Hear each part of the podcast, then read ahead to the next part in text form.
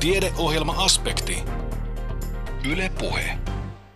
Tällä kertaa aspektin aiheina vaihtoehtoliikunta, mikromuovit Suomen vesistöissä ja kieridatan louhinta sosiaalisesta mediasta. Se nimittäin paljastaa somemaailman trendit ja sudenkuopat. Aspektin kokoaa Kimmo Salveen. Kaupungilaskeittävä nuori ja lähikaupan portailla kaiteita hyödyntävä parkkouraaja haastavat perinteisiä ajatuksia liikunnasta, jota harrastetaan tavoitteellisesti ja ohjatusti liikuntaa varten suunnitelussa paikassa. Skeittauksen, rollerderbin, parkourin ja muiden uusien liikuntalajien harrastajia yhdistää uudenlainen ymmärrys siitä, mitä liikunta on. Näissä lajeissa leikki on kilpailua tärkeämpää ja liikuntaa harrastetaan epätyypillisissä tiloissa ja paikoissa, kuten kaupungin kaduilla – Vaihtoehtolajit alviivaavat uusia tapoja ja tiloja, missä liikunta tapahtuu ja millä tavalla. Yhteiskuntatieteiden maisteri Anni Rannikko on väitellyt keväällä vaihtoehtoliikunnan alakulttuurien moraalisesta järjestyksestä. Hän on seuraavassa Anne Heikkisen haastatteluna. Me kutsutaan näitä vaihtoehtoliikunnaksi sen takia, että ennen kaikkea nämä on jollain tavalla uusia. Nämä kiinnittyy sellaiseen uudenlaiseen ymmärrykseen siitä, mitä liikunta on niiden tavat tehdä niitä on uusia, vastustetaan kilpailullisuutta, niissä on sellainen tietty leikillisyys läsnä. Ja sitten myös tilat, joissa niitä tehdään, on jollain tavalla epätyypillisiä liikunnan näkökulmasta. Paljon tehdään julkisessa tilassa, kaiteilla, katukiveyksillä, erilaisilla niin elementeillä, joita erityisesti kaupunkitiloissa jo on. Ja sitten niitä otetaan jotenkin uudella tavalla liikunnallisesti haltuun mikä sitten herättää myös ö, välillä muissa tilan käyttäjissä tällä perinteisellä tavalla ö, tilaa käyttävissä sit vastustusta. Eli se, että niissä on jollain tavalla uudet ö, tavat ja tilat, missä liikunta tapahtuu ja millä tavalla. Sen lisäksi se, miksi nimenomaan vaihtoehtolajeiksi tykkään kutsua näitä, on se, että niissä on paljon tällaisia vaihtoehtoisia periaatteita. Ja ne aika usein tulee kun puhuu näiden lajien harrastajien kanssa, niin aika usein tulee jopa niin kuin tärkeämmiksi tai nousee tärkeämpinä esiin kuin se itse liikunta ja se itse tekeminenkään välttämättä. Öm, uskotaan yhdenvertaisuuteen, puhutaan kunnioituksesta, ö, antirasismista, ö, vastustetaan syrjintää ja ö, jollain tavalla ollaan hyvin tietoisia siitä, että toimitaan tällaisessa globaalissa kansallisvaltioiden rajat ylittävässä niin kuin, ö, todellisuudessa – niin kaikki tämä haastaa sellaista perinteistä käsitystä liikunnasta ja siitä, miten liikuntaa tehdään, erityisesti huippuurheiluosalta. Joten sillä tavalla nämä tarjoaa vaihtoehtoja sille, mitä se liikunta on. Mm, niin aitoja vaihtoehtoja. Onko näitä oikeastaan reilua kutsuakaan enää liikunnaksi, jos liikunnalla ajatellaan sitä, että mennään todella sykemittari päällä ja ohjatusti ja liikunnalle tarkoitetussa tiloissa tavoitteiden mukaisesti? No Siis se on tietysti se määrittelykysymys on hankala, koska mä itse olen katsonut näitä nuorisokulttuureina ennen kaikkea, koska näissä on niin paljon tällaisia nuorisokulttuurisia elementtejä. Mutta sitten taas jos ajattelee asiaa vaikka liikunnan edistämisen näkökulmasta ja niin kuin tällaista yhteiskuntapoliittisesta näkökulmasta, niin sitten on järkevää kutsua näitä liikunnaksi ja tunnistaa se liike, mitä näissä tapahtuu. Koska jollain tavalla monet näistä usein jää niin kuin huomiotta, vaikka näissä niin kuin oikeasti liikutaan. Tämä vaatii, nämä monet näistä lajeista, valtaosa vaatii erilaisia niin kuin liikunnallisia taitoja, hyvää kuntoa, tasapainoa, suorituskykyä ja niin edelleen. Ja siinä mielessä ne on hyvin perinteistä liikuntaakin myös kaiken muun ohella. Ja sitten jos tämä niinku liike jää piiloon, niin näyttää just siltä, että nuoret ei liiku, vaikka ne skeittäisi kolme tuntia päivässä sen takia, että ne ei tee sellaista, mikä yleensä ää, mielletään liikunnaksi. No mitä sä ajattelet, jos näiltä vaihtoehtoliikuntalajien harrastajilta itseltään kysyisi, että, että oletko sinä tässä nyt harrastamassa liikuntaa, niin mitä he itse vastaisivat? No siis, jos kysyy, että oletko harrastamassa liikuntaa, niin me ollaan kysytty ja aika usein vastaukseksi saadaan, että no kyllä, varmaan, kai, jos asian muotoilee näin mutta se liikunta usein jää jollain tavalla taka-alalle, kun kysytään siitä, että miksi te teette tätä esimerkiksi. Ei se, se ei niin kuin, harvoin näitä lajeja kukaan tekee sen takia, että, että siinä niin kuin kohoaa kunto tai, tai se on jotenkin ter- terveellistä ja niin edelleen. Öm, vaan sen takia niin kuin se, mikä korostuu sen sijaan, tällaisten niin kuin perinteisten liikunnan ää, merkitysten sijaan, niin on yhdessä tekeminen, uuden oppiminen ää, ja kaikki muu tällainen ää, ei suoraan siihen liikunnan vaikka terveysnäkökulmaan liittyvä. Näinpä. Sä olet Anni Rannikko tehnyt siis väitöksen nimeltä Kamppailua kunnioituksesta, vaihtoehtoliikunnan alakulttuurien moraaliset järjestykset. Ja, ja puhut täällä paljon tasa-arvosta, epätasa-arvosta, yhdenvertaisuudesta. Miksi juuri tämä näkökulma?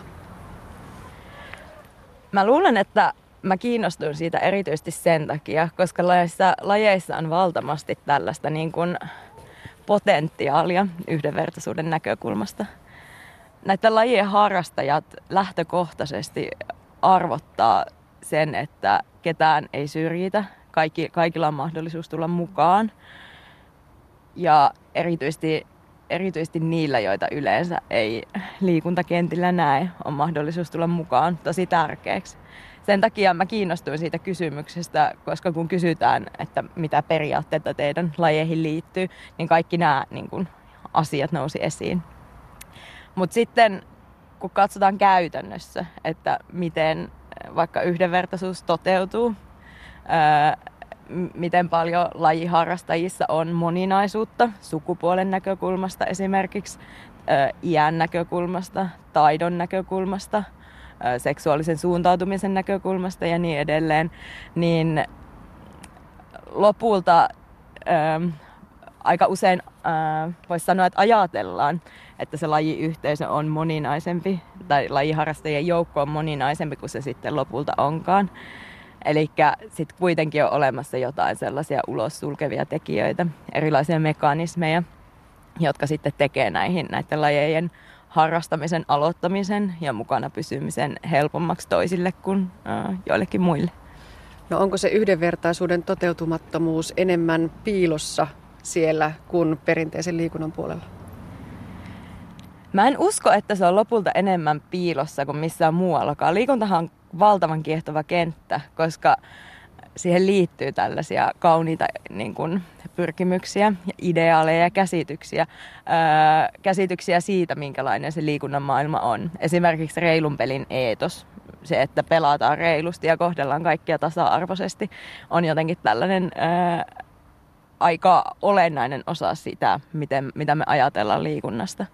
Mutta sitten taas toisaalta liikunta on myös öö, perinteisesti hyvin miesten hallitsema kenttä. Öö, suorituskyky korostuu siellä. Öö,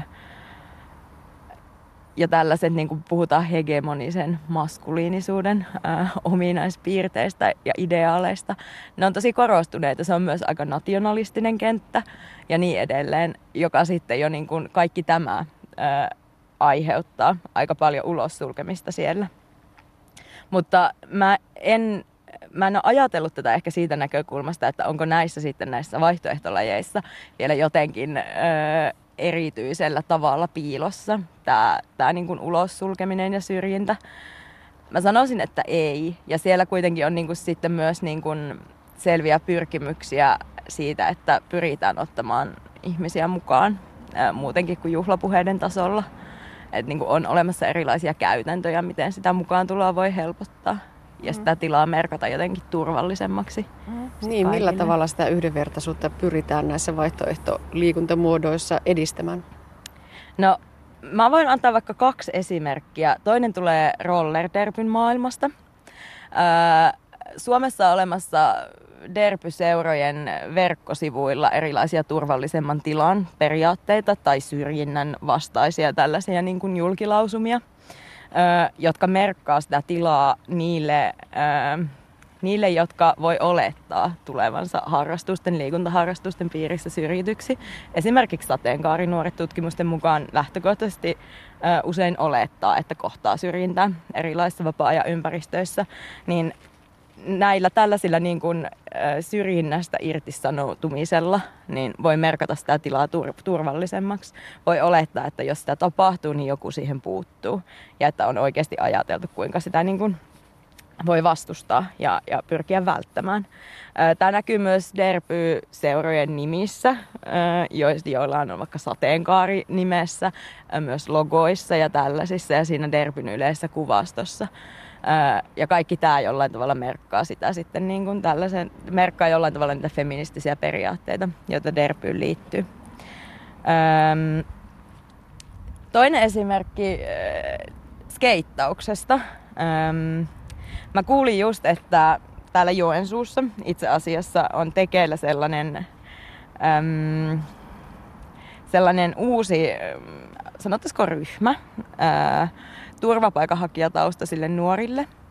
Ää, yksi paikallinen skeittari haluaisi järjestää skeitta, skeittitoimintaa ää, näille turvapaikanhakijataustaisille nuorille, jotka ei ole jostain syystä tai toisesta päässyt aikaisemmin mukaan, vaikka on ollut kiinnostuneita mahdollisesti skeittauksesta. Ja hän toimii tavallaan linkkinä, koska hän itse skeittaa ää, ja tuntee sitten nämä nuoret niin siinä niin kuin skeitti, paikallisen skeittiyhteisön ja sitten näiden nuorten välissä sellaisena vähän sisäänheittäjänä tai välitilaa astujana molemmat puolet luottaa häneen, joten sitten hän pystyy niin kuin siitä välistä toivottavasti jollain tavalla sitten saamaan näitä ihmisiä mukaan ja tekemään sen mukaan tulemisen helpommaksi. Esimerkiksi tällaisia. Hyviä esimerkkejä. Ajatteleeko Anni Rannikko, että tästä vaihtoehtoliikunnan tasavertaisuutta korostavasta eetoksesta jotenkin voi vetää linjoja myös muuhun meillä nyt vellovaan yhteiskunnalliseen keskusteluun? Joo, äh, aika klassinen nuorisotutkijoiden äh, ajatus on se, että nuorisokulttuureita tarkastelemalla voi sanoa jotain yhteiskunnasta yleensä. Nuorisokulttuurit toimii tavallaan peileinä siihen, äh, mistä tässä ajassa keskustellaan ja minkälainen meidän yhteiskunta on. Ja äh, nimenomaan peileinä siitä näkökulmasta, että nuoret tarttuu näihin keskusteluihin ja sitten jollain tavalla yleensä nousee vastarintaan näitä hegemonisia vallassa olevia arvoja ja asenteita vastaan. Ja tota, just tämä ajatus siitä, että, että vaihtoehtoliikunnan harrastajat ja vaihtoehtoliikunta-alakulttuureihin kuuluvat nuoret on hyvin tietoisia siitä, että korostamalla yhdenvertaisuutta, korostamalla kunnioitusta ja puhumalla kunnioituksen kulttuuria, kulttuurista, he jollain tavalla ö, merkkaa itseään tästä niin sanotusta valtavirrasta erilliseksi ja erilaiseksi. Ö, ylipäätään siis ajatus siitä, että pitää erikseen sanoa, että, että me suhtaudumme kunnioittavasti toisiin ihmisiin ja me uskomme yhdenvertaisuuteen, kertoo tästä ajasta sen, että kunnioitus ei ole kaikissa, ää, kaikkialla suomalaisessa yhteiskunnassa mitenkään itsestään selvää. Tämä kytkeytyy kysymyksiin vihapuheesta, syrjinnästä, syrjinnän olemassaolon kieltämisestä – ja siitä niin kuin ajatuksesta, että syrjinnästä ei saisi puhua, koska se on niin ikävää ja niin edelleen. Mm. Ja nämä nuoret sitten nimenomaan ottaa osaa tähän keskusteluun korostamalla sitten näitä yhdenvertaisuuteen uskovia arvoja. Mm. Silti toteat, että tätä kunnioituksen politiikan toteutumista pitää myös seurata systemaattisesti edelleen myös siellä vaihtoehtoliikunnan piirissä. Joo.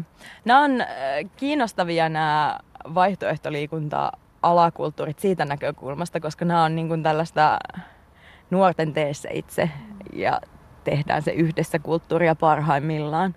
Täällä ei ole niin kuin johtajia taikka, taikka jotain ohjaajia, niin kuin vaikka jossain äh, perinteisemmässä liikuntaryhmässä on jolloin se vastuu siitä, että nämä, nimenomaan tämä kunnioituksen politiikka jollain tavalla toteutuu myös käytännössä, on sitten kaikilla niillä äh, lajien harrastajilla, kaikilla niillä alakulttuurijäsenillä.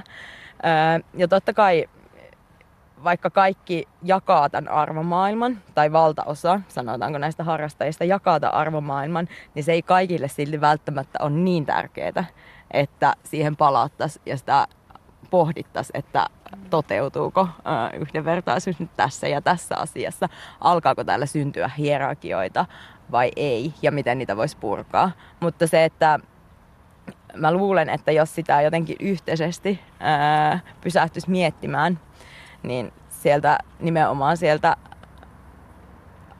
vaihtoehtoliikun alakulttuureista itsestään voisi löytyä vastauksia siihen, miten näitä hierarkioita voidaan purkaa ja sisäänpääsyesteitä ää, madaltaa tai purkaa kokonaan.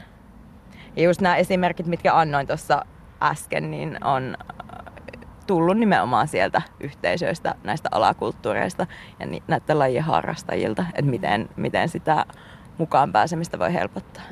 Ja varmaan siellä olisi paljon sellaista, mitä voisi ehkä ottaa opiksi ja hyödyksi sinne perinteisemmänkin liikunnan puolelle, missä mennään hyvin ohjaajavetoisesti ja ollaan niissä etukäteen määrätyissä harjoitusajoissa ja paikoissa. Kyllä. Öm, varmasti voisi. Ja se, että kun nämä nuoret saa itse jotenkin rakentaa tämän toimintatilansa, saa itse tehdä sitä lajia, määritellä sitä uudelleen, kehittää uudella, tehdä jotenkin uudella tavalla sitä, mitä siinä lajissa ylipäätään tehdään ja mistä siinä on kyse. Nämähän elää koko ajan ja muuttuu ja syntyy uusia lajeja ja syntyy jonkun lajin alalajeja ja niin edelleen.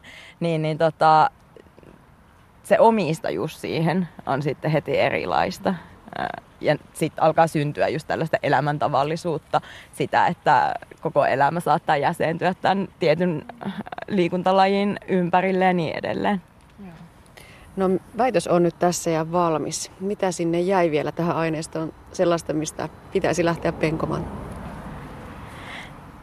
No, aineista on paljon ja siellä on vielä niin kuin erilaisia erilaisia kysymyksiä, jotka mua kiinnostaa erityisesti. Yksi on vammaisten nuorten asema, jota me ollaan nyt viimeiset pari vuotta yritetty vähän punoa auki. Nimenomaan näissä lajeissa olisi kiinnostava tarkastella sitä laajemmin. Mutta toistaiseksi meidän ongelmana on ollut se, että näiden nuorisokulttuuristen lajien, vaihtoehtolajien harrastajia, ää, vammaisia lajiharrastajia on tosi vähän Suomessa. Se on kasvava kenttä, me jotenkin uskotaan siihen, mutta sitten taas siitä ei ole ihan kauheasti esimerkkejä.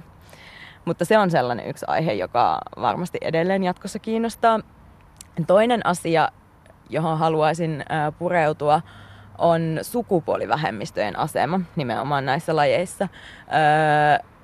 on aika paljon esimerkkejä siitä, miten on pyritty jotenkin ajattelemaan sukupuolta tälleen epäperinteisemmin, purkamaan sukupuolijaotteluja ja niin edelleen näiden lajien piirissä. Ja siihen olisi tosi kiinnostavaa paneutua ihan ajan kanssa ja myös tuottaa jotain aineistoa siitä lisää. Nämä ainakin. Ja kolmas, kolmas on sitten myös monikulttuuristen nuorten asema sitten näissä lajeissa. Et siitä meillä on valitettavan vähän aineistoa, koska just joku skeittauksen antirasismi on niin, niin kuin, ää, klassinen jopa niin kuin tällaisena nuorisokulttuurisena merkitsijänä. Että sen niin kuin käytännön toteutumista olisi tosi kiinnostavaa tarkastella sit niin kuin vähän paneutuneemmin. Yhteiskuntatieteiden maisteri Anni Rannikon sosiologian alan kuuluva väitöskirja Kamppailua kunnioituksesta vaihtoehtoliikunnan alakulttuurien moraaliset järjestykset tarkastettiin Itä-Suomen yliopistossa huhtikuussa. Sitten puhutaan mikromuoveista. Mikromuovit ovat puhuttaneetkin viime aikoina tai viimeisen vuoden aikana aika paljon. Mikromuovien parissa tutkimustyötä tekevä tutkija Samuel Hartikainen on ollut mediassa ja erilaisissa tilaisuuksissa kysytty kaveri. Kuopiossa hän kävi kertomassa mikromuoveista ikääntyvien yliopistossa. Mistä mikromuoveissa on oikein kyse ja kuinka ne joutuvat luontoon Suomessakin – Millaisen ongelman luontoon pääsevä muovi aiheuttaa ja mitä muovin käytön vähentämiseksi tai jo luontoon päässeen muovin pois keräämiseksi voidaan tehdä? Samuel Hartikainen. Biopohjainen muovi ei välttämättä ole biohajoava. Se johtuu siitä, että me voimme valmistaa muoveja tällaisesta niin kuin perinteisestä fossiilisesta öljystä, mineraaliöljystä, mutta sitten tänä päivänä voimme valmistaa samanlaisen muovin vaikka bioöljystä tai vaikka mäntyöljystä. Eli, eli se, mitä raaka-ainetta on käytetty siihen muovin valmistamiseen, sinällään se muovi on sama. Se on sitä samaa muovia, mutta se on vain eri aineista. Mutta se, mikä meitä mikromuovitutkijoita ja kierrättäjiäkin tietysti sitten kiinnostaa, niin tämä biohajoavuus eri ympäristössä ja tämmöinen biohajoavuuden nopeus – ja ehtiikö tällaiset biohajoavat muovit sitten kuitenkin muodostamaan mikromuovia jossain vaiheessa ja miten lisäaineistus vaikuttaa niiden hajoamiseen. Tämä on tämmöistä ihan kemiaa ja, ja tuotanto, tuotekehittelyä pohjimmiltaan. Mutta kun tässä nyt haetaan ratkaisuja tähän muoviroska-ongelmaan ja muovin hajoamiseen ympäristössä, niin tällaisia biohajoavia muoveja on ruvennut tulemaan. Mutta nekin pitäisi sitten kyllä tutkia, että onko ne varmasti biohajoavia. No sitten muovista tähän mikromuovin määritelmään. Se ei myöskään ole ihan yksilitteinen ja tämä ei ole virallinen, tämä on tällainen niin kuin käytännöllinen määritelmä mikromuoville. Ensimmäisenä on tietysti tämä mikromuovin kemiallinen koostumus. Mikromuovit ovat synteettisiä ja ne, se materiaali sisältää polymeeriä ja muita aineita. Tämä synteettisyys on nyt semmoinen lähtökohta. Se on kiinteä, hiukkanen, huonolla suomella sanottuna partikkeli tai sitten kuitu, esimerkiksi tekstiilikuitu. Hiukkas koko tällaisella mikromuovilla voi olla viidestä millistä alaspäin. Se on kansainvälinen määritelmä. Ja nanomuoveistakin on ruvettu puhumaan, ja se olisi alle, alle tämmöisen 100 nanometriä, eli, eli todella pieniä silmin näkymättömiä hiukkasia. Mutta tämä on hyvin liukuva määritelmä ja käytännössä kaikki pieni muovi, muovihiukkanen, niin pieneksi kuin sen nyt voi kuvitella, niin on mikromuovia. Ja tämä liukosuustekijä on nyt tärkeä, että mikromuovi ei liukene veteen. Eli, eli, eli se on niin kuin totta kai lähtökohta. Muutenhan meillä ei olisi tätä ongelmaa, jos ne liukenisi veteen. Ja tosiaan tämä hajoavuus tuolla ympäristössä, niin nämä mikromuovit sitten on hajoamattomia, mutta kemisti sanoisi, että erittäin hitaasti hajoavia. Siihen voi mennä vuosikymmeniä tai vuosisatoja sitten. Mutta muovista siinä on kysymys ja myöskin kumista. Nyt ei pidä unohtaa, rengaskumi on kyllä hyvin pitkälle synteettistä. Melkein puolet siitä on synteettistä materiaalia, synteettistä kumia ja se luokitellaan tämmöinen kumihiukkanen luokitellaan myös tänne mikromuoveihin, vaikka se vähän hämää. Ja sitähän on nyt sitten rengas, rengaspäästönä ruvettu tutkimaan.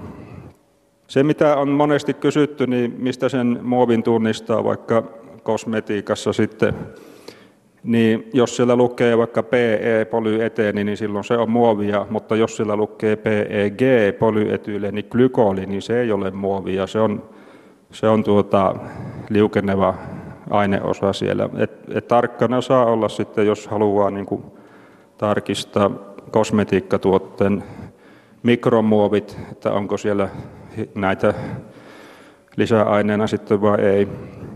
No sitten näitä mikromuovia ja kumien lähteitä.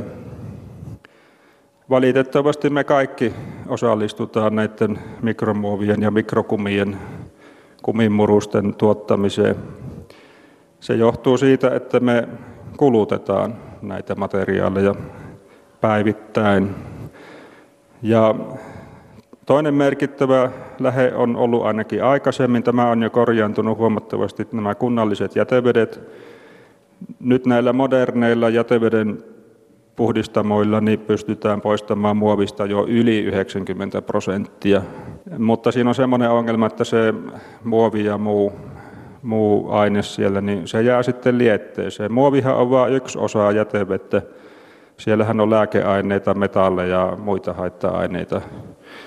Nyt sitten tämä lietteen hyötykäyttö onkin sitten aika kova kysymys tällä hetkellä sille, kenelle se liete jää käsiin, eli laittaako sitä sitten viherrakentamiseen vai peltoon. Ja nythän monet viljaostajat ja, ja viljaa käyttävät yritykset on, on kieltäytynyt ostamasta viljaa, jos muovipitoista lietettä on, yhdys, yhdyskuntalietettä on käytetty pellolla.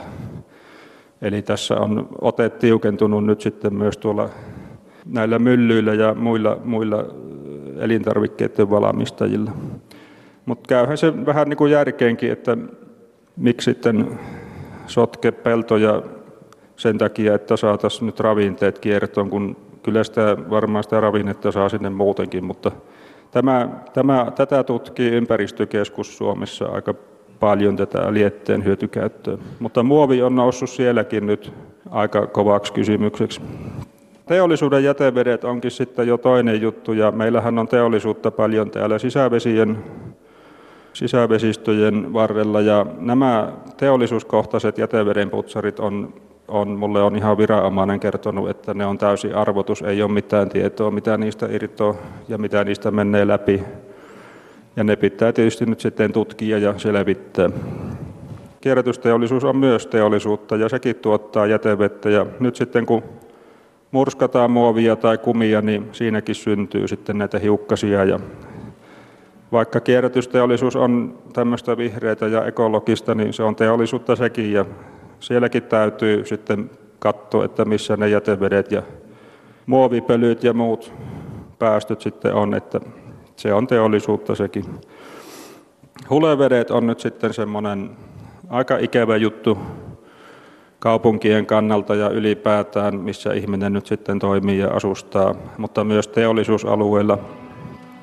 Tämä on tämmöinen valtakunnallinen ja maailmanlaajuinen ongelma, että jos meillä onkin sitten nämä jäteveden puhdistamot tämmöiselle muulle jätevedelle kunnossa ja ne hoitaa, hoitaa tuota muoviasiaakin oikein hyvin, niin sitten nämä hulevedet on kyllä välillä ihan hunningolla, että missä ne sitten kuleksi. Ja tähän täytyy sitten liittää nämä katu, katuosuudet ja moottoritie muun muassa sitten rengaspäästöjen osalta, että rengas kumminkin kuuluu jonnekin. Ja siitäpä onkin tuossa mulla seuraavaksi merkintä, että rengasliikenne on todettu, että se on, saattaa olla jopa yksi suurimpia mikromuovin lähteitä ja nyt se mikromuovi käsittää sen rengaskumiin myös koska rengaskumi on tuommoinen synteettinen veteen liukenematon polymeeri.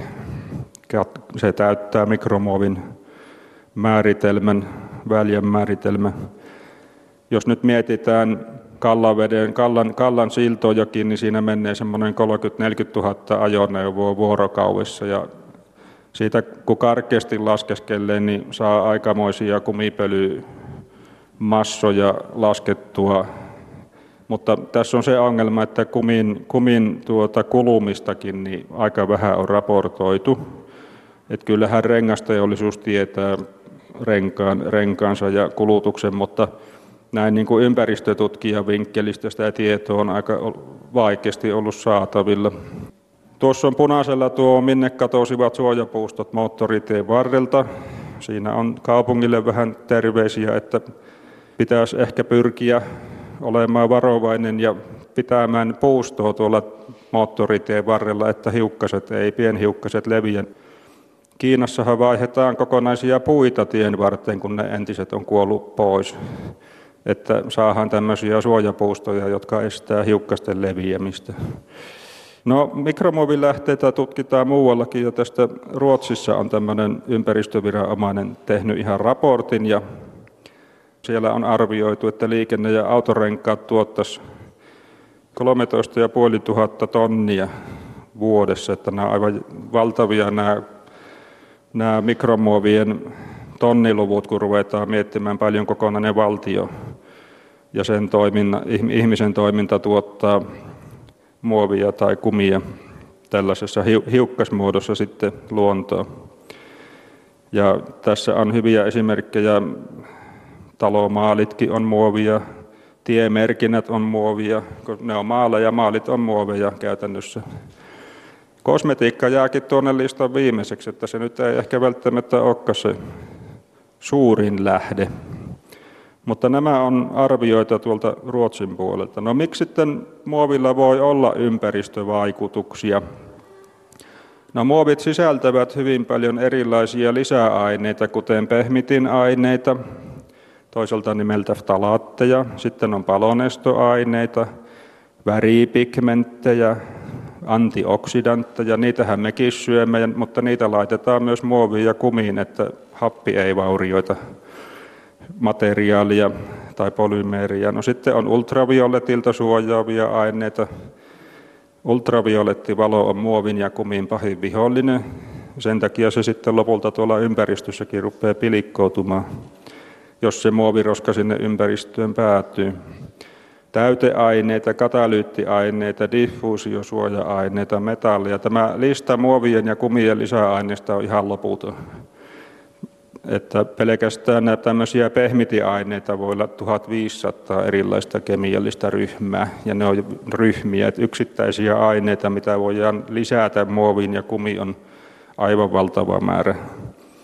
No näillähän aineilla sitten pyritään vaikuttamaan muovien ominaisuuksiin ja kestävyyteen. Ja se tarkoittaa sitä, että muovista tehdään kestävä ympäristötekijöitä vastaan. Eli, eli juurikin näitä lämpöä, ultraviolettisäteilyä, hapeen vaikutusta. Niitä vastaahan mekin taistellaan joka päivä, mutta niin se muovi ja kumikin tehdään taistelemaan. Mutta kuitenkin tämä muovi on hyvä ja kestävä materiaali siinä käytössä, mihin se on suunniteltu. Tässä on vain sitten se ongelma, että kun se muovi päätyy tuonne ympäristöön tai jätteeksi, niin se ei ole enää siinä tehtävässä, mihin se on suunniteltu. Ja muovi sitten vie nämä hyvät ominaisuutensa mukana myös luontoon. Ja muoviroska sitten rupeaa siellä luonnossa hajoamaan hyvin hitaasti. Se on tehty kuitenkin kestämään ympäristöolosuhteita. Ja näin kun se muovi sitten hitaasti siellä hajoaa, niin sillä on aikaa vaikuttaa sen oman ympäristönsä kanssa. Hyvinkin pitkiä aikoja. Ja sitten tämmöinen vanha mantra, että muovi on tämmöinen reagoimaton, eli inertti aine, ja sitten se rengaskumi on myöskin tämmöinen. Se on meillä hyvin vahva arkikokemus, että muovi ja kumi on tämmöisiä hyvin reagoimattomia aineita, inerttejä, kestäviä, pois heitettäviä.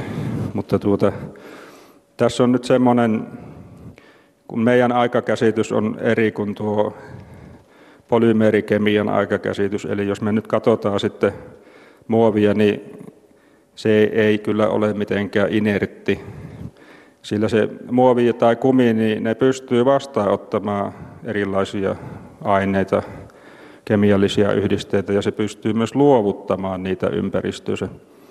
Ja nyt sitten kun tämmöinen muovi tai kumi, kun se hajoaa tuolla ympäristössä, niin sen koko pienentyy ja sehän on, onko se lyhyttä vai pitkää matikkaa nykyisin lukiossa, niin tämmöinen, kun kappale, kappaleen koko pienentyy, niin sen pinta-ala suhteessa halkasijaahan kasvaa jolloin käytännössä tämmöistä reaktiivista pinta-alaa tulee paljon.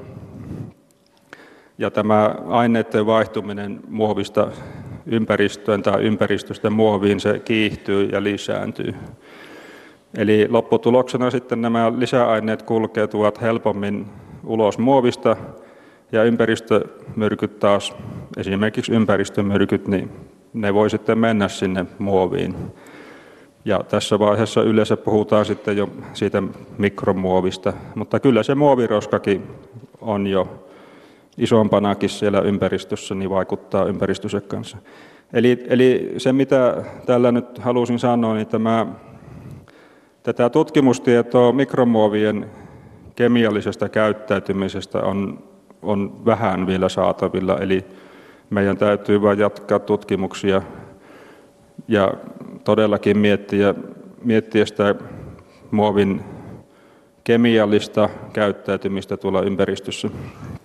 Näin tutkija Samuel Hartikainen Itä-Suomen yliopistosta. Ja tuo puheenvuoro löytyy kokonaisuudessaan noin tunnin mittaisena Aspektin verkkosivuilta kantti.net kautta aspekti. Kuuntelet siis Aspektia, jonka kokoaa Kimmo Salveen. Tiedeohjelma Aspekti. Yle Puhe. Kuluvan kevään aikana meistä kukaan tuskin on voinut olla huomaamatta keskustelua sosiaalisen median datamassojen keräämiseen ja hyödyntämiseen liittyvistä pelisäännöistä. Verkon datamassaa louhimalla ja analysoimalla voidaan vaikuttaa vaikkapa ihmisten kulutustottumuksiin tai poliittisiin trendeihin. Sanotaan, että sosiaalisen median jätit kuten Facebook ja Google ovat valjastaneet ihmisten tuottaman kielidatan omaan käyttöönsä. Nyt käytävä keskustelu datamassojen keräämiseen ja hyödyntämiseen liittyen tulee todellakin tarpeeseen. Näin tuumaa englannin kielen professori Mikko Laitinen, joka itsekin tutkii somen datamassa-aineistoja. No kyllähän se herättää sellaisen ensimmäisen mielipiteen että, tai ajatuksen, että oli jo aikakin. Että oli kyllähän se tässä, kun on seurannut itse isojen datamassojen kanssa tekemisissä olleena ja, ja seurannut ja huomannut sen, että kuinka helppoa aineistoa, isoa aineistoa on kerätä, niin ja me kerätään ulkopuolisena sitä, sitä niin akateemisena toimijoina, että sitten, sitten yritykset ja tai organisaatiot, jotka sitä dataa itse asiassa hallitsee, niin kyllähän heillä on, heillä on se kaikki datamassa käytössä ja kaikki mahdollisuudet sen datamassan pyörittämiseen ja sen analysointiin ja sen louhimiseen. Ja, et, et, ja me ollaan kuitenkin käyttäjinä, tavallisina sosiaalisen median käyttäjinä oltu aika vähän turhan vapaamielisiä siinä, että me ollaan annettu se kaikki datamassa käyttöön näille yrityksille. Että kyllähän tämä on hyvä, hyvä, hyvä että tämä, tämä on nyt tässä tämän kevään aikana sitten aktuaalistunut ja, ja on, on huomattu sitten, että koska sitä datamassa on käytössä, sitä voidaan hyödyntää, mutta sitä voidaan myöskin väärinkäyttää. Että nyt on hyvä, että se yhteiskunnassa herää keskustelu, keskustelu sitten, että miten sitä pitäisi käyttää, miten sitä saa käyttää, miten sitä voidaan käyttää. Ja jos sitä voidaan käyttää jollakin tietyllä tavalla, niin kannattaako sitä ihan sillä tavalla käyttää.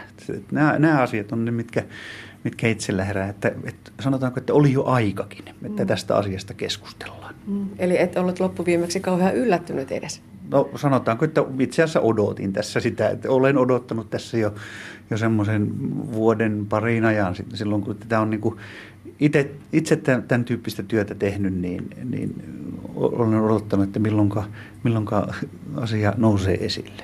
Mm.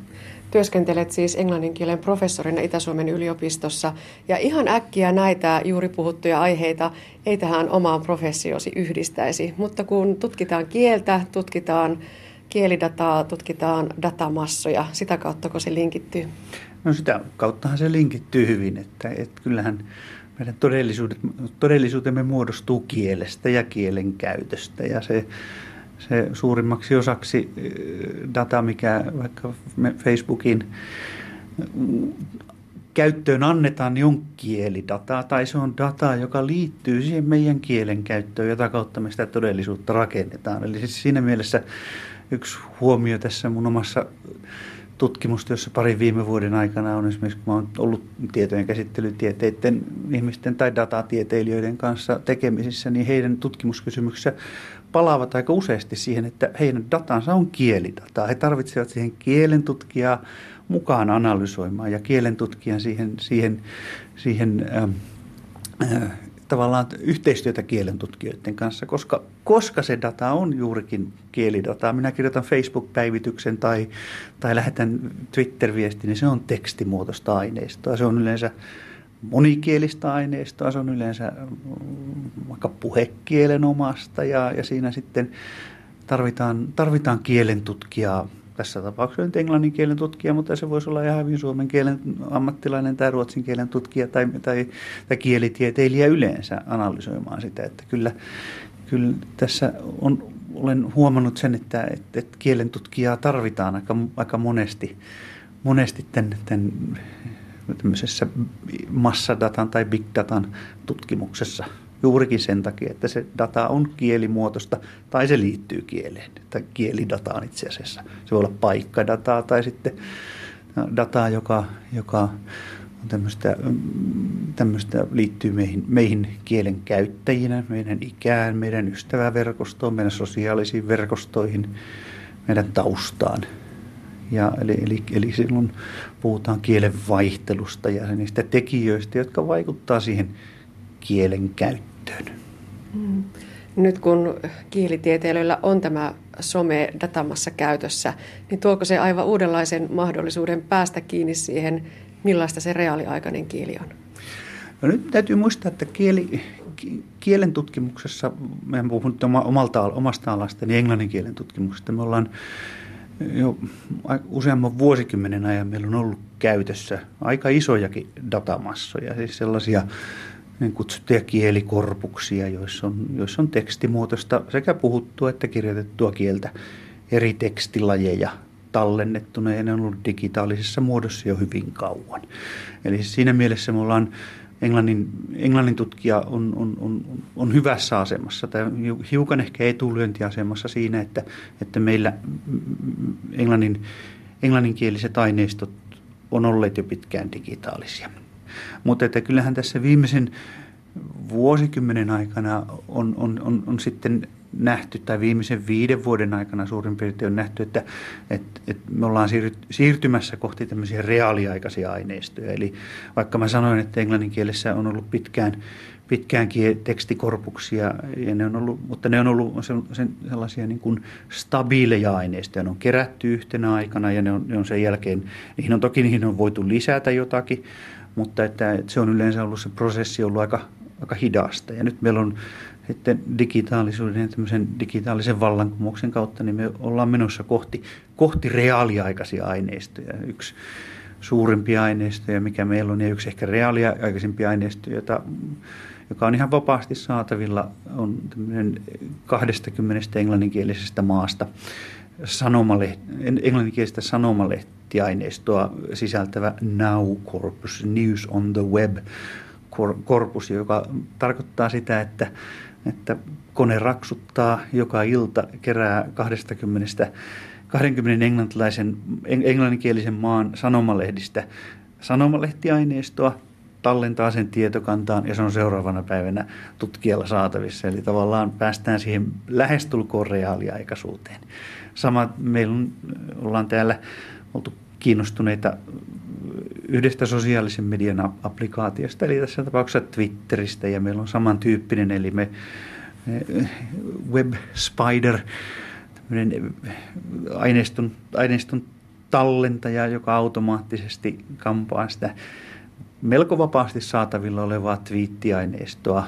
Ja sillä tavalla, että se meillä on tänään, tänään saatavilla eilinen aika iso otos eilen lähetettyjä twiittejä tietystä, tietyltä maantieteelliseltä alueelta. Eli siinä me tullaan siihen rea- kohti sitä reaaliaikaisuutta, että, että, että nämä tämmöiset vanhat tai perinteiset stabiilit kielikorpukset, niitä täydentää tämän tyyppiset reaaliaikaiset aineistot. Tokihan se antaa sitten aika huikeita mahdollisuuksia, että se pystyt, sun ei tarvi olla enää tekemisissä, tai tutkijan ei tarvi olla tekemissä vuosikymmenen takaisin datan kanssa, kun se katsoo vaikka kielen käyttöä tai kielen vaihtelua nykypäivässä. Toki ne voi olla ne vuosikymmenen, kahden vuosikymmenen takaiset aineistot, ne antaa, siihen, ne antaa ajallista syvyyttä siihen, mutta että päästään kohti ehkä lähemmäs sitä reaaliaikaisuutta myöskin kielen tutkimuksessa. Että kyllähän se huikeita mahdollisuuksia, äh, huikeita näköaloja tarjoaa sitten, sitten ihmiskielen kielen vaikkapa vaihtelun ja muutoksen näkökulmasta tai vaikka ihan nykyyhteiskunnan analysoinnin kannalta, että me päästään, jos me ajatellaan vaikka jotakin nykypäivän tapahtumaa, vaikka ihan otetaan poliittinen tapahtuma tai vaikka yhteiskunnallinen tapahtuma, juuri tämä Cambridge Analytica, niin se, että meillä on aineisto, joka tarjoaa reaaliaikaisen mahdollisuuden tarkastella ihan sitä oikeasti, että mitä ihmiset siitä sanoo, mitä me puhutaan siitä, miten sitä kommentoidaan, miten, sitä suhtau- miten siihen suhtaudutaan. Ja, eli, eli, eli, ta, eli pystytään reaaliaikaisesti katsomaan, mutta pystytään myöskin katsomaan valtavissa määrissä aineistoa niin, niin huikeita mahdollisuuksia se tarjoaa ei vain kielen tutkijalle, vaan sosiaalitieteilijöille, yhteiskuntatieteilijöille ja niin edelleen. Mm.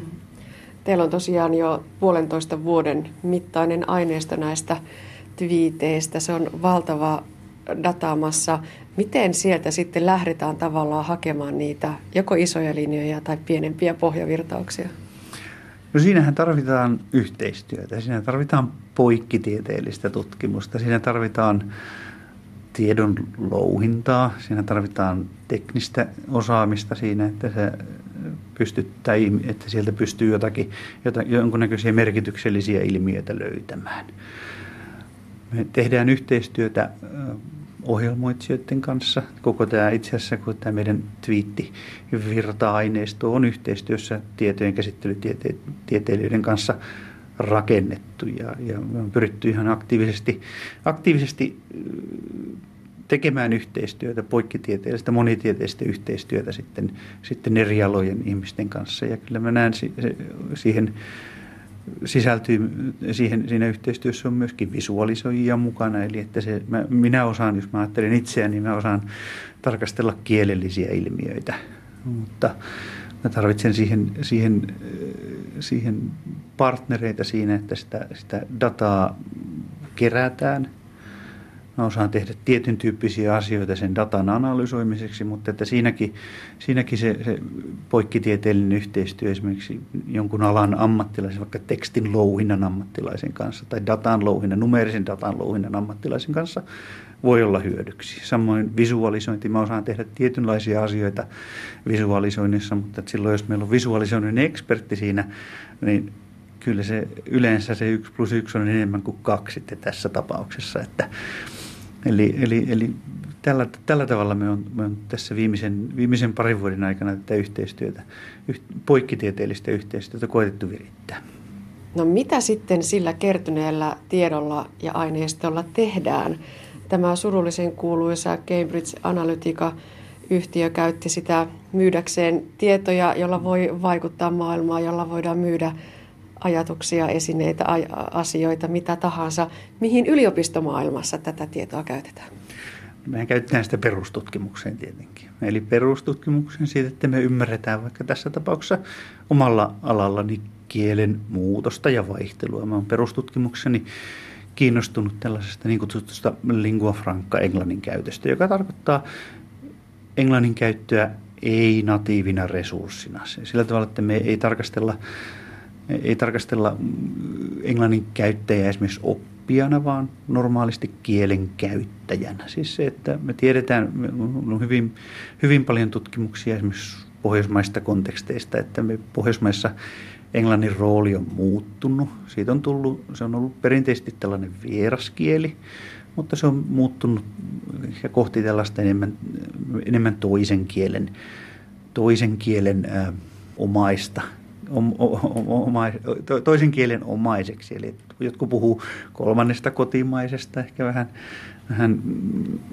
äh, se, se, se, on kolmas kotimainen on varmaan ihan, ihan kuvaava termi. Tokihan sille ei juridista perustaa ole, että meillähän kieli laki ei, maini, ei, ei, ei esimerkiksi englantia millään tavalla mainitse. Mutta me ollaan kiinnostuneita sitten siitä, että, että miten me itse asiassa, miten suomalaiset käyttää käyttää englantia esimerkiksi sosiaalisessa mediassa.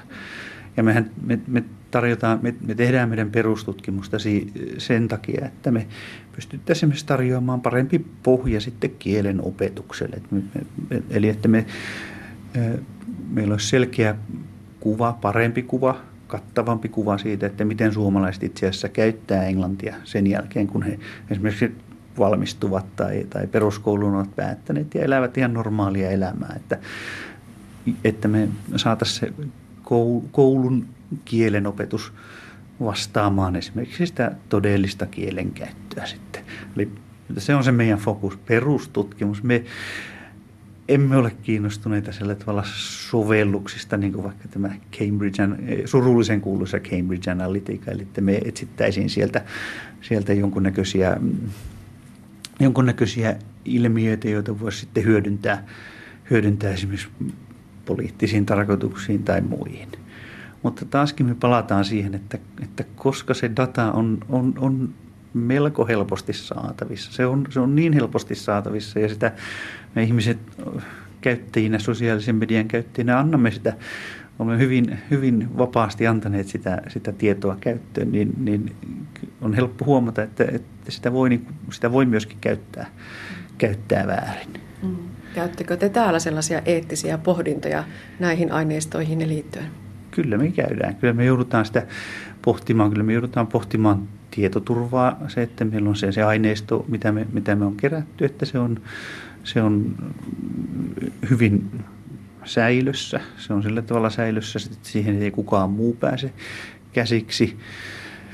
Ja, mutta myöskin me joudutaan sitä pohtimaan, pohtimaan sitten, kun me tehdään, tehdään tutkimusta, että siinä ihan normaalia meidän perustutkimusta, että me, peri, tietyillä periaatteilla tehdään, että me emme nosta tiettyä ihmisryhmää tai tiettyä ihmistä tai tiettyä ihmisjoukkoa tai, tai ketään yksilöä millään tavalla framille. Että me ollaan kiinnostuneita isoista linjoista ja, ja, ja ilmiöistä, laajemmista ilmiöistä sitten, sitten kuin tietystä yksilöstä. Mutta kyllä me siinä, kyllä sitä joutuu, joutuu miettimään. Me on tässä ollaan kollegoiden kanssa tehty, että kirjoitettiin yksi artikkeli kirjaan, jonka, jonka työnimi tällä hetkellä on itäsuomalainen monikielisyys. Artikkeli on tällä hetkellä vertaisarvioinnissa, mutta siinä me katsottiin, päätettiin testata sitä, että kuinka pitkälle tämä, tämä meidän, meidän Twitter-data ylettyy nyt siinä, että me otettiin reilu 60 itäsuomalaista kuntaa, kuntaa siinä, siinä, siinä tutkimuksen kohteeksi ja kysyttiin ihan yksinkertainen kysymys, että mitä kieliä näissä, nä, nämä, nä, näissä itäsuomalaisissa kunnissa asuvat ihmiset käyttää, kun he käyttää sosiaalista mediaa, tässä tapauksessa Twitteriä. Ja siinä huomattiin se, että kun mennään pieniin kuntiin, maaseutukuntiin, niin, niin siellä se, se, se käyttäjä, käyttäjän populaatio esimerkiksi vaikka Twitterissä meneekin aika pieneksi sitten, että siellä olisi, olisi ollut mahdollisuus mennä sitten yksilötasolle, mutta kyllä me, me ilman, tietenkin lähtökohta on se, että me emme ketään yksilöä sieltä nosta, nosta esille, emmekä itse asiassa me, mene edes sinne kuntatasolle, jolloin se yksilö sieltä voisi sitten mahdollisesti, mahdollisesti nousta esiin. Entä sitten rajoitteita? Liittyykö tämän tyyppiseen tutkimukseen, tämän tyyppiseen aineistoon, millaisia rajoitteita? No kyllähän siihen tietenkin se on ihan päivänselvää, että, että meillä on joku tietty sosiaalisen median applikaatio, niin me tiedetään kansainvälisistä tutkimuksista siinä, että se, se otos, otos, on, otos on, on, on vääristynyt siinä mielessä, että tietyt ihmisryhmät on yliedustettuina siinä ja taas toiset ryhmät on aliedustettuina siinä. Että, että aina, aina joutuu miettimään, pohtimaan sitä, että kuinka, minä, kuinka näitä tuloksia voi, voi, voi, voi voi käyttää sitten yleis, yleistämään esimerkiksi koko populaation tasolle. Toinen, me ollaan kiinnostuneita tekstiaineistosta, niin kyllä me tietenkin tunnustetaan ja tunnistetaan se, että, että, että sosiaalisen median postaukset, sosiaalisen median viestit edustavat hyvin rajattua tekstilajia, eli että, että tekstilajin rajoitteet on, on, on, ovat, ovat hyvin tiedossa, mutta siinä ajatuksena on kuitenkin sitten, sitten se, että se, se aika-aspekti, se reaaliaikaisuus siinä on, on, on niin houkutteleva, että, että, että voidaan käyttää tämmöisiä reaaliaikaisia sosiaalisen median aineistoja täydentämään, täydentämään sitä kuvaa, minkä nämä perinteisimmät, perinteisimmät kieliaineistot sitten, sitten meille antaa. Mutta siinä me tullaankin sitten siihen, siihen, siihen perustavanlaatuiseen kysymykseen, että, että me joudutaan, että tutkija joutuu, joutuu hyödyntämään sekä perinteisiä aineistoja että myöskin perinteisiä menetelmiä, mutta ottamaan sitten, sitten ehkä uuden tyyppiset aineistot ja ehkä uuden tyyppiset tai toisenlaiset menetelmät sitten, sitten käyttöön. Eli, että, eli siinä, siinäkin tulee sitten se ehkä tavallaan monimenetelmäisyys siinä sitten. Että sen, sen, sen lisäksi, että työ on monitieteistä ja poikkitieteistä, että siinä on ohjelmoitsijoita, visualisoijia, datan louhijoita, kielentutkijoita, niin myöskin se moni, mon, ää, monimenetelmäisyys siinä, että pyritään yhdistelemään perinteisiä hyväksi todettuja menetelmiä, mutta ehkä myöskin testaamaan sitten, sitten uudenlaisia menetelmiä. Niin, pitäisikö meidän ryhtyäkin puhumaan tämmöisistä digitaalisista äh, ihmistieteistä, koska se on niin monitieteistä? No niistä on puhuttu jo aika kauan aikaa. Niistä on puhuttu vuosikymmenen hiukan enemmänkin, toista, jopa monissa, monissa piireissä jopa pidempäänkin. Ja kyllähän digitaalisuus ja ihmistieteet ovat työneet kättä tässä, tässä viime aikoina ja, ja yhäkin tekevät sitä, että kyllähän se ihmistieteisiin on tullut perinteisten menetelmien oheen digitaalisuus hyvin vahvasti ja erilaisten datojen hyödyntäminen ja erilaisten analyysimenetelmien hyödyntäminen ja, ja kyllä se on se, siihen myöskin Itä-Suomen yliopistossa on, on, täällä on ollut pitkään, täällä on pitkät perinteet kieliteknologian hyödyntämisestä ja, ja, ja kyllä me olemme, olemme mukana, mukana kehittämässä digitaalisia ihmistieteitä täällä myös. Niin, entä sitten loppuun professori Mikko Laitinen? Tässä nyt on tullut muutamankin kerran esille se, että se tiedon kerääminen, tiedon louhinta, seulominen on kohtuullisen helppoa. Mitä ajattelet, me tarvitaanko siihen jonkinlaisia rajoitteita tai, tai jonkinlaisia portteja tai muureja, jotta ei tapahtuisi enää tällaisia jättimäisiä väärinkäytöksiä, mistä nyt on puhuttu? Mä olen hiukan pessimisti ja sanon, että, että, että, että näitä tullaan vielä näkemään. Me emme ole nähneet loppua tässä.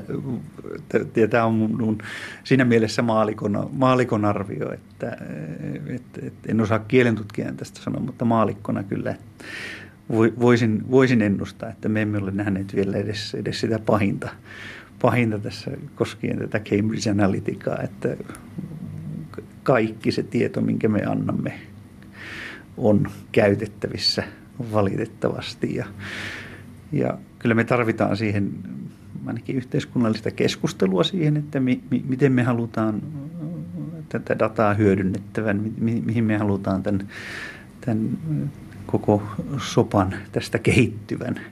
Ja kyllä nyt olen taas hiukan, hiukan ehkä spekuloin tässä, mutta kyllä minusta tuntuu, että me tulemme näkemään tässä samanlaisen kehityksen kuin vähän reilu vuosisata sitten isojen öljyyhtiöiden kanssa, jotka muodostivat monopolin jossakin vaiheessa. Ja, ja ne isot öljy, iso, yksi iso öljyyhtiö jouduttiin pilkkomaan pilkkomaan useampiin. Ja me tulemme ihan varmasti näkemään, tai aika suurella todennäköisyydellä tulemme näkemään samantyyppistä kehitystä, jollei Googlen pilkkomista tai Facebookin pilkkomista, niin ainakin, ainakin selkeitä,